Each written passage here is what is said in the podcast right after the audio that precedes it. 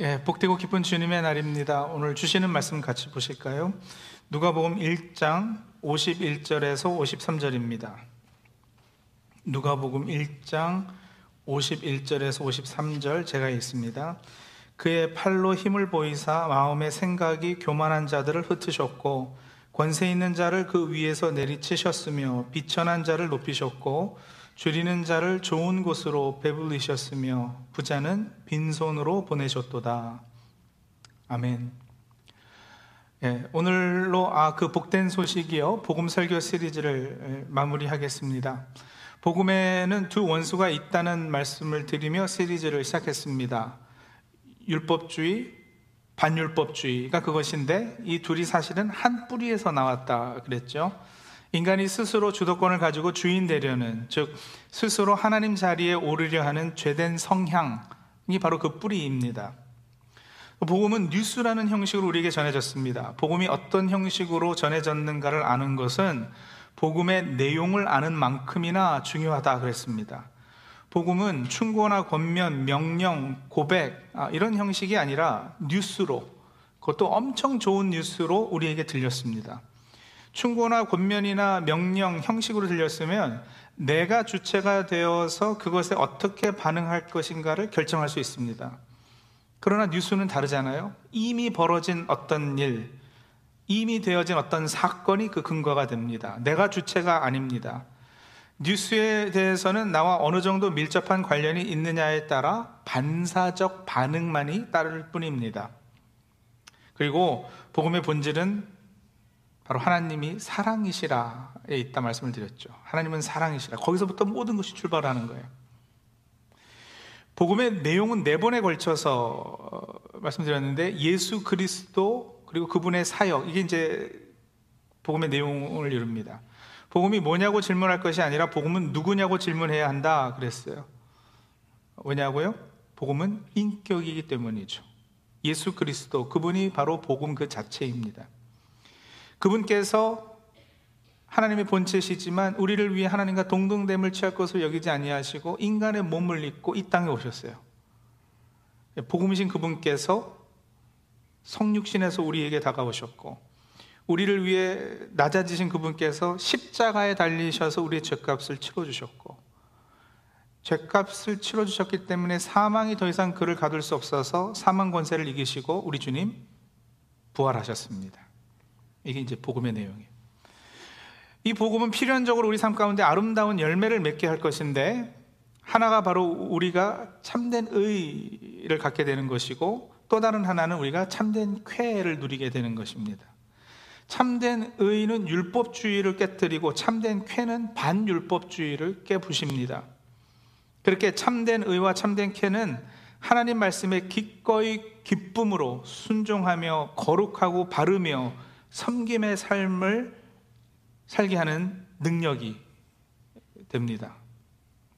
자, 여기까지가 이번 설교 시리즈의 요점 정리였습니다. 오늘은 시리즈 마지막 시간으로 복음의 정신이 어떻게 세상의 당연한 이치와는 반대되는가, 복음의 그 역설성에 관해 말씀을 드리겠습니다. 이미 어, 여러 번 말씀드렸지만 복음은 우리 본성, 본성과 어긋납니다. 본성은 타고난 것, 선천적인 어떤 성질이잖아요. innate human nature이에요. 그래서 복음은 쉽게 이해하자면 오른손잡이더러 이제부터는 왼손으로 생활하라고 요구하는 것 같이 그렇게 우리 본성과는 어울리지 않는다 그랬어요. 그 복음으로 사는 것이 그래서 어렵습니다. 자꾸 새롭게 복음을 듣고 복음이 들리는 자리에 우리가 서 있지 않으면 영적으로 방심하게 되고 영적으로 잠시 방심하면 복음의 진리를 따라 행하지 못하게 되는 거예요.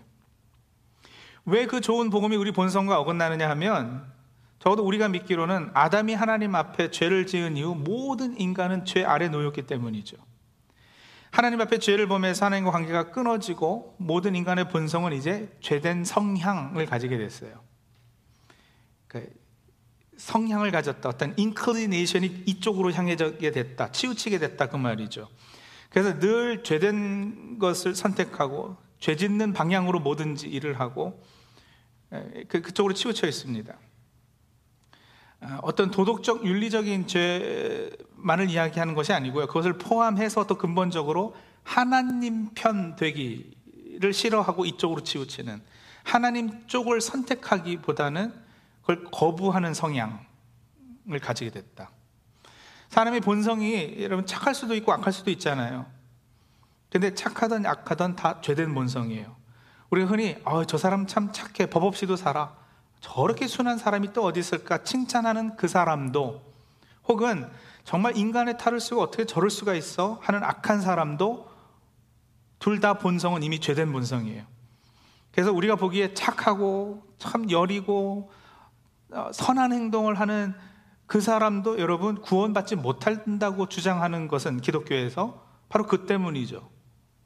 아무리 착해도 본성 자체는 죄되기 때문에 하나님을 주인으로 모시고 통치받기보다는 자기가 주인이 돼서 자기가 스스로 주도권을 갖는 삶을 원하는 성향을 가진단 말이에요. 그래서 여러분, 어, 우리 기독교에서는 좀 조심해서 사용해야 되는 말이 있는데 우리가 흔히 이렇게 자존심이 상한다, 뭐 자존감을 높여야 된다 이런 표현들 하잖아요. 근데 여러분 한번 생각해 보세요. 자존하겠다는 마음, 자존심이에요. 그죠? 스스로 자, 높을 존, 마음심자를 사용했어요. 그러니까 스스로 높이는 마음이 자존심이거든요. 그러니까 자존하는 정도, 자존감 아니겠어요? 근데 기독교는 철저히 낮은 마음으로 하나님을 의지하고 신뢰하고 하나님께 붙어 사는 디펜덴 라이프를 강조한단 말이에요. 그리고 또 성도들과 공존하고 살아야지 돼요. 그러니까 우리가 자존심, 자존감을 말하는 것은 그 정확히 따지자면 물론 그 상황에 따른 뉘앙스가 다르긴 하겠지만 기독교의 기본 정신과 어긋나는 겁니다. 여러분, 우리에게 자연스러운 것들을 이제는요, 죄스럽다로 바꿔서 이해, 이해를 하시고요. 부자연스럽다는 이제 복음스럽다. 이렇게 한번 우리가 생각해 볼 필요가 있어요. 자연스러운 것들 여러 가지 있잖아요. 인과응보 개념도 마찬가지예요. 너무 당연하고 이치에 맞는 개념이 있지 않습니까? 인과응보란 행의 성안하게 관한 결과를 후에 받게 된다는 말이잖아요. 흔히 죄값 치른다 그 말이에요. 그래서 불교에서 말하는 덕, 업보, 그러니까 이 인과응보에서 개념이 등장하죠. 우리가 행한 행위는 업보가 되어서 윤회의 고리에서 인간이 벗어나지 못하게 하는 전생에 지은 죄에 따라 지금 현재 생의 행복이나 고난의 정도가 결정된다. 이렇게 말한단 말이에요. 이 삶에서 내가 한 행위가 다 갚아지지 않으면 결국은 다음 생에까지 이어져서 고생하게 될 테니 착하게 살아라. 덕을 쌓는 삶을 살아라. 이러잖아요. 근데 그게 얼마나 우리에겐 당연하게 들려요. 근데 여러분, 그게 그 당연하고 자연스러운 것이면 혹시 죄된 본성과는 어울리는 개념이 아닐까요? 그렇다면 복음과는 반대되고요. 의심해 보자라는 거예요. 복음의 정신과 주장은 여러분 그래서 인과 응보의 개념을 뛰어넘습니다. 그 수준에 머물지 않아요. 우리는 그걸 초월해요. 복음은 이렇게 주장하거든요. 내가 행한 대로 갚아지지 않는다. 내가 행한 것은 죄뿐인데 그 죄로 나는 죽어야 마땅한데 그 불교식으로 말하자면 내 업보로 나는 앞으로 몇 번의 반복되는 생애에서도 이 윤회의 고리를 벗어나지 못할 그런 상황인데 내가 참회와 덕을 싸움과 고해를 받는다 해도 해탈에 이를지 장담할 수 없는데 복음은 아니요 내가 죄를 지었는데 내 지은 죄 그대로 내가 갚아지지 않고 오히려 우리는 뭐예요? 생명의 자리에 축복의 자리에 서게 되었다 이렇게 얘기하잖아요. 이게 말이 돼요? 그것도 아무런 조건도 없이 내가 한 어떤 무슨 공로나 이게 없이 이게 됐단 말이에요. 생명과 축복의 자리에 서 있는. 이건 자연스럽게 그냥 보통 자연인에게는 받아들여지지 않는 개념이에요. 이 개념은 자연인이 아니라 성령으로 거듭난 사람이어야만 기쁨으로 받아들일, 받아들일 수 있는 거예요. 지성이면 감천이다. 죽기 아니면 까무러치기다. 그래서 막 소원을 품고 죽으라고 열심으로 우리가 기도하다 보면 절하다 보면 꼭 이루어질 것이다. 하늘은 스스로 돕는 자를 돕는다. 이게 다 세상 이치로는 맞아요. 세상 방법대로 사는 사람에게는 옳은 말일 것입니다. 그러나 복음으로 사는 사람에게는 사실은 뛰어넘어야 할 인간 본성에서 우러나오는 종교 정신에서 나오는 것이죠. 이렇게 뿌린 대로 거두고 콩 심은 데 콩 나고 하는 이런 당연한 이치는 그런 목사님 다 거짓이란 말입니까? 아니요, 거짓이지 않아요. 세상의 이치는 분명 그렇게 돌아가요. 체험적으로 그것도 사실이에요. 근데 그걸 뛰어넘었다니까요, 복음은요. 예. 그러니까 여러분, 그냥 그 수준에만 머물러 있으면 예수 없이도 신앙생활 할 수 있어요. 복음 없이도 할 수 있습니다. 열심히 하면 여러분, 교회도요, 어느 정도까지 부흥도 해요. 전도 10명 해오면 TV 상품으로 드릴게요. 아이패드 드릴게요. 그러면은 자극되어서 열심히 할 수 있고요. 어떤 보상을 걸면요. 얼마든지 그럴 수 있죠. 그런 교회들 여러 번 봤고요. 복 받기 위해서 열심히 봉사하고 벌 받지 않기 위해서 열심히 헌금해 보세요. 그 나름 효과가 있어요. 주일 성수 매주 하고요. 그러면 삶의 질서가 생기지 않겠어요, 그죠? 세, 삶 세상의 관점 보기엔 나름 건강해 보이는 삶이 가능해요. 근데 여러분, 그거는 기독교 아니라 이슬람교도 불교에서도 다 가능한 것이거든요. 적어도 사이비가 아닌 모든 고등 종교에서는 다 가능한 것들이에요. 예전에 혹시 기억나시나 모르겠어요. 찰스 셸든이라는 목사님이 예수라면 어떻게 하실까라는 소설을 쓰셨어요. What would Jesus do? 뭐 베스트셀러 소설이고요. 그것에서 영감받은 사람들이 그 운동을 시작했습니다. What would Jesus do 운동. 예수라면 어떻게 하실까? 그래가지고 막 팔찌도 WWJD 써서 다니고 그래서 그걸 가끔 이렇게 보면서 아 이런 상황에서는 예수님이면 어떻게 하셨을까? 아 저런 환경에서 예수님은 뭘 어떻게 하셨을까? 이런 걸 이제 질문하면서 우리 신앙을 이제 바로 하자 이런 운동이었는데 저는 그 운동이 한창일 때 조금 의문을 가졌어요. 이거 맹점이 좀 있다. 왜냐면 여러분 생각해 보세요. What would Buddha do? What would Mohammed do? 그 같은 상황에서 예수라면 어떻게 하실까라는 질문에 대한 답과 부처님이시라면 그때 어떻게 하셨을까? 모하메드라면 어떻게, 공자님이시라면 어떻게 하셨을까? 라고 질문해 보니까 답이 똑같던데요. 답이 똑같아요. 다 가난한 사람 구제하고, 다 이웃 사랑하고, 그 어느 종, 고등 종교도 다 강조하는 부분이잖아요. 유대교, 이슬람교, 몰몬교, 불교 이런 타종교 믿는 분들 여러분 우리가 함부로 정죄할 수 없어요. 비교해서 우리가 우월감을 가질 수도 없어요. 왜냐하면 종교적 행위를 하는 것에 있어서는 우리가 따라가지 못할 부분도 얼마든지 많습니다. 이슬람 교도들 얼마나 철저하게 신앙생활을 하는데요. 제가 캐나다에 있을 때 목격한 장면이 직접 목격한 장면이에요.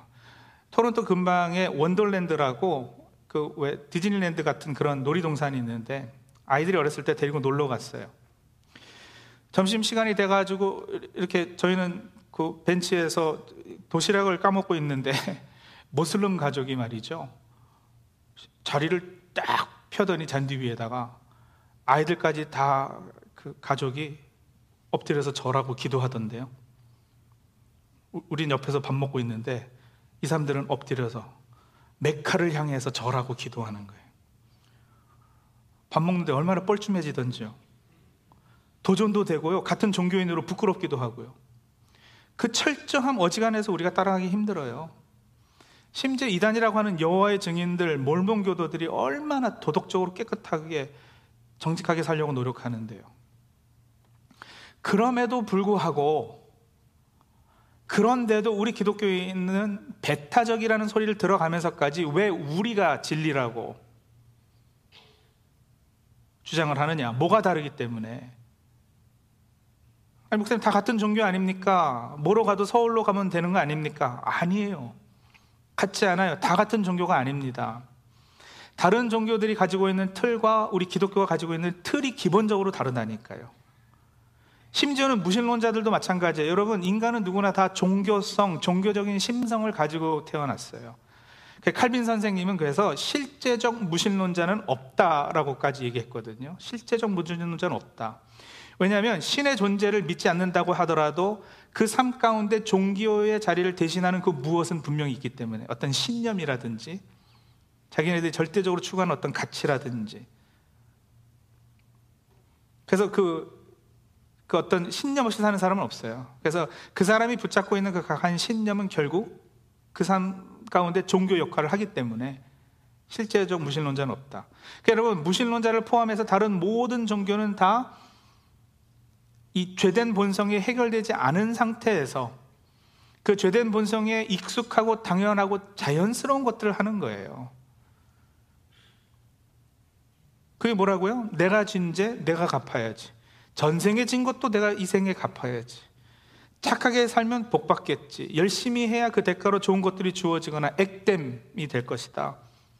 고등 종교일수록 많이 배운 종교인일수록 더 윤리적이고 도덕적으로 수준이 높은 것도 사실이겠습니다만 그게 다 종교 정신이에요.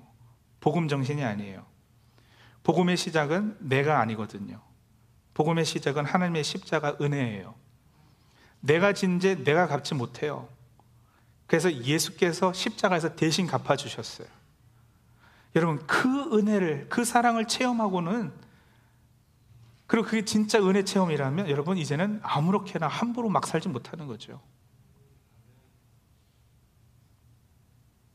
하나님의 은혜에 우리는 이미 들어와 있고, 성령께서 우리 안에 내주하셔서 하나님의 성품을 훈련시켜 주시기에, 우리가 이제 이 성향이 바뀌었어요. 죄된 성향에서 의의 성향으로 바뀌었어요. 그래서 우리가 선하게 살고 윤리적으로 도덕적으로도 수준 높게 살기를 갈망함이 있고 그것을 위해 노력하는 것이죠. 종교 정신이 어떻게 복음 정신과 반대되는지 아셔야지 돼요. 제가 이거를 이렇게 비교할 수 있도록 조금 정리해 놓은 게 있거든요. 한번 좀 보시면서 제가 설명할까요? 보세요. 왼쪽 칸은 이 선행 중심, 율법주의 정신이고요. 오른쪽은 은혜 중심, 복음 정신 중심이에요. works paradigm, grace paradigm. 이, 이 칸을 한번 비교해 보자고요. 이쪽은요, 우리가 착한 일 많이 하면 복 받을 것이다. 선행은 복을 축복 받는다. 근데 이쪽은 다르죠. 축복 안에 있기 때문에 우리가 착한 일을 한다. 인간의 노력과 잠재력으로 하나님의 오, 노, 가까이 가려는 노력을 끊임없이 해요. 이쪽은요. 그러나 이쪽은 하나님께서 내려오시는 은혜예요. 그래서 내가 무엇을 하고 안 하는 것에 초점이 있다면 여기는 그리스도께서 하신 일에 초점이 있어요. 은혜 중심의 사역, 율법 중심의 사역 비교도 마찬가지예요. 보세요. 회개라는 것을 많은 분들이 하나님께로 나가기 위한 노력의 과정으로 이해를 하거든요.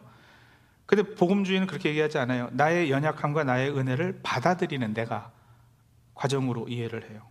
가지고 여기서 회개한다 그러면은요, 막 울고, 그래서 한참 울고 나서 조금 마음이 후련해지면, 아, 하나님이 나를 받으셨는가 보다, 라고 느끼는 거. 근데 이쪽은요, 하나님이 나를 버리신 것이 아니라 내가 하나님께, 하나님을 거절한 것을 깨닫고 이제는 그렇게 살지 않겠다라고 방향을 바꾸는 과정을 얘기하죠.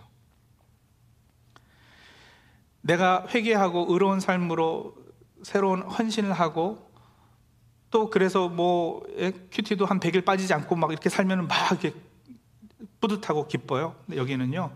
변하지 않는 은혜와 하나님의 사랑이 기쁜 거예요. 기쁨 이거 들어보셨죠? Jesus first, others second, you last. 그래서 첫 잤다니까 joy. 그게 기쁨이다. 예수님을 우선하고 그 다음은 나고 다른 사람을 위해서 희생하는 그런 삶을 살아야 그게 기쁨일 것이다 얘기하지만요. 아니요. 참 기쁨은요. 나의 가장 연약할 때도 하나님께서 나를 받아주시고 사랑해 주신다. 주 안에서 그 사실이 나의 힘이 되고 올바른 삶을 살도록 자극을 줘. 이게 참된 쾌, 기쁨. 기쁨이 달라요. 기도 많이 하고 하나님이 요구하신 것을 내가 다 순종하기 때문에 하나님께서는 나를 받아주시고 나를 크게 쓰실 것이다. 아니요. 우리 힘으로는 의로운 삶을 살 수 없어요. 그리고 언제든지 우리는 넘어질 수 있어요. 나쁜 짓을 하기에 죄인이다. 아니요. 나쁜 짓은 물론이고 착한 짓을 해도 우리는 죄인이에요. 지도자의 입장에서는 여러분, 당신의 잘못과 연약함을 다른 사람하고 이렇게 나누지 말아라 그러잖아요. 근데 복음은요 지도자로서 연약함을 자랑하라 그래요. 그래서 하나님의 강함이 드러나도록.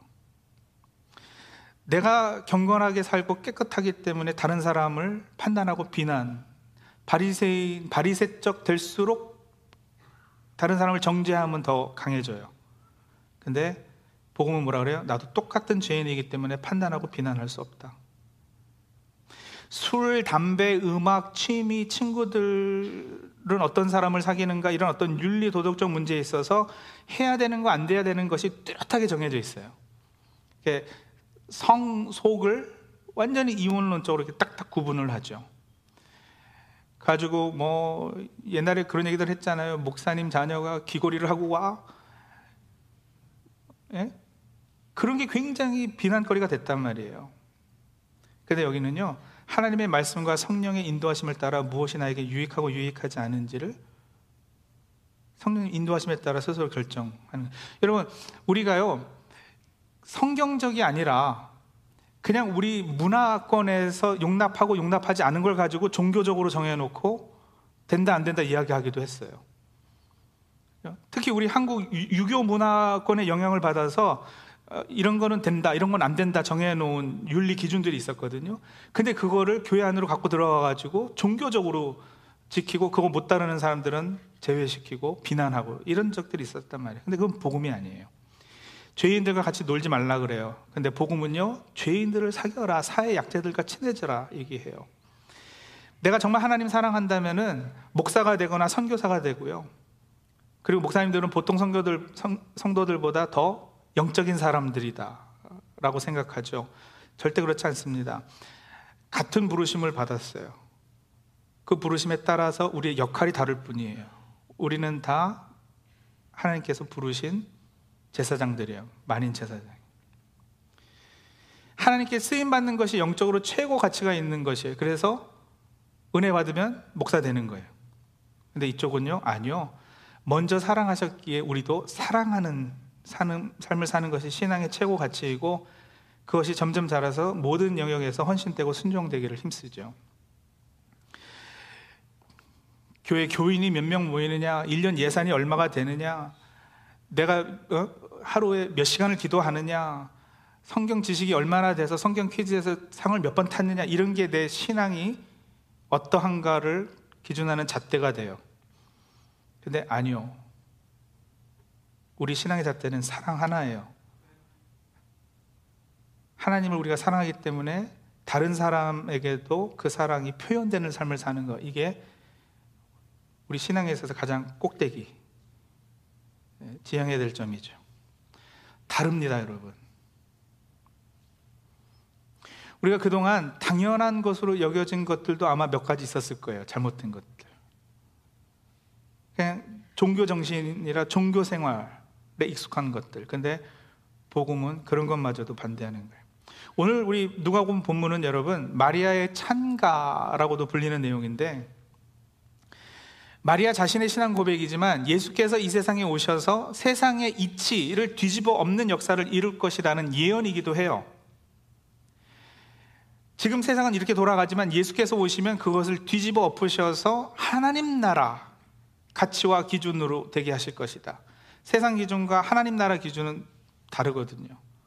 그러니까 여러분 예전에 그 사도행전의 초대교회 교인들은요, 기독교인들은 어떤 비난을 받았느냐면 저들은 세상을 어지럽게 하는 자들이다 이런 비난을 받았어요.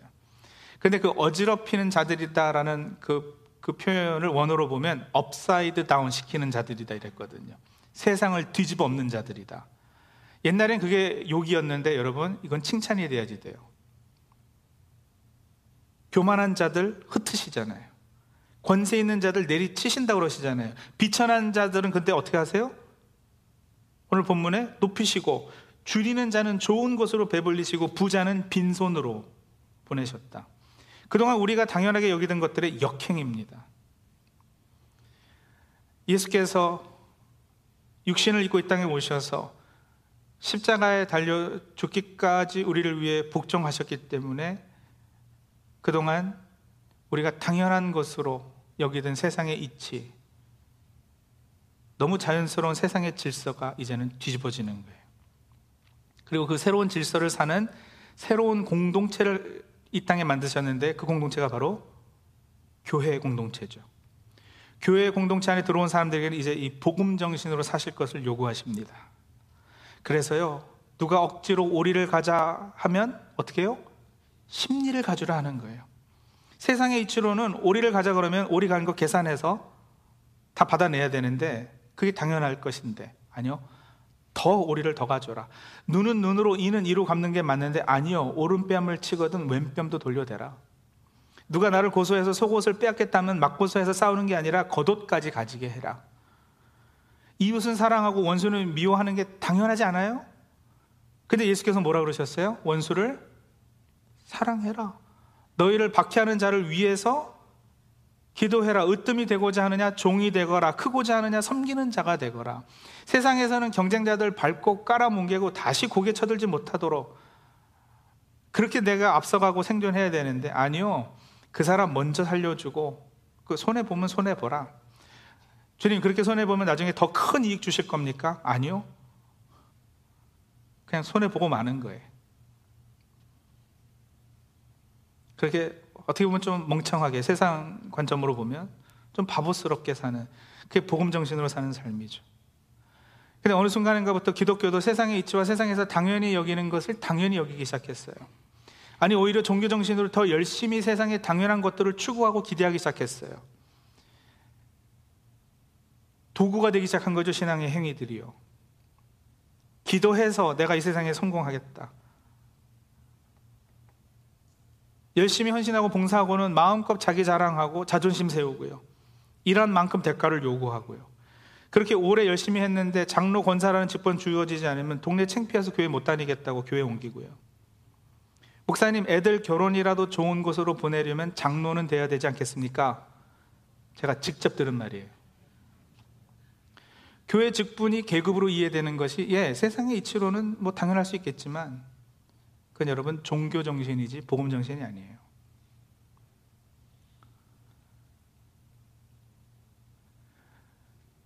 신앙인 개인뿐만 아니라 교회들도 마찬가지예요. 주님의 문된 교회면 다 같은 편이어야 되지 않겠어요? 근데 요상하게도 교회가 경쟁해요, 서로요. 우리 교회가 잘 되면 저쪽 교회가 힘들어지고, 저 교회가 잘 되면 우리 교회가 힘들어요. 이게 대체 무슨 일인지 모르겠어요. LA에 어떤 대형 교회가 문제가 생겨서 교회가 갈라지게 된 적이 있어요. 주변의 교회들이요, 세교 맞을 준비들 하자면서 미소를 감추지 못했다죠. 같은 편이 아닌 거예요. 세상의 이치대로가 종교 정신이면 복음 정신은 하늘의 이치입니다. 자, 이제 성도님들 결단하셔야지 돼요. 어느 정신으로 사시겠습니까? 어느 나라 법으로 살고 누구의 통치를 받으시겠습니까? 이 세상 나라 아니면 하나님 나라? 하나님 나라 법으로 이 세상에 살려면 여러분 부딪히는 것이 있을까요, 없을까요? 당연히 있죠. 예수 믿으면 다 편하고 부딪히는 거 없이 잘 살 것 같고 누가 그거 약속했는지 모르겠어요. 거짓이에요. 아니요. 오히려 고민이 더 많아지고요. 없던 갈등도 생기고요. 이렇게 사는 것이 옳은가 늘 질문하게 되고요.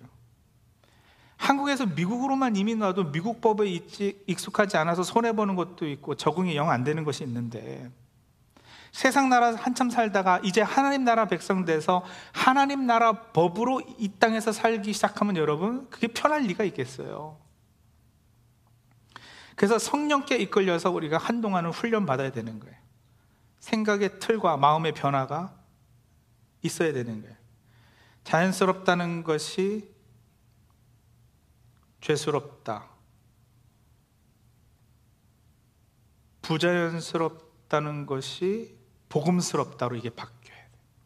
그렇죠?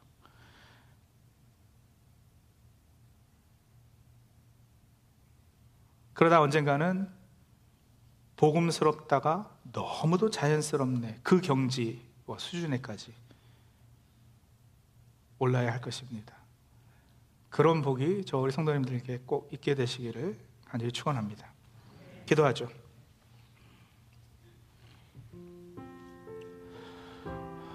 복음 설교 시리즈 마무리하면서 오늘은 결단하며 우리 기도를 하나님 앞에 나가면 좋겠습니다.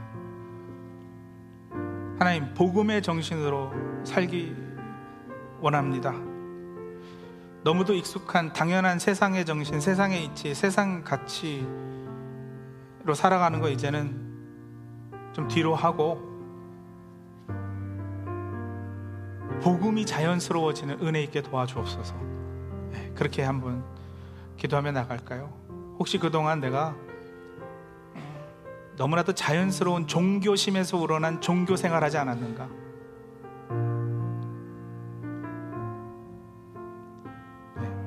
복음의 정신으로 살기를 결단하며 우리 기도하며 나가죠.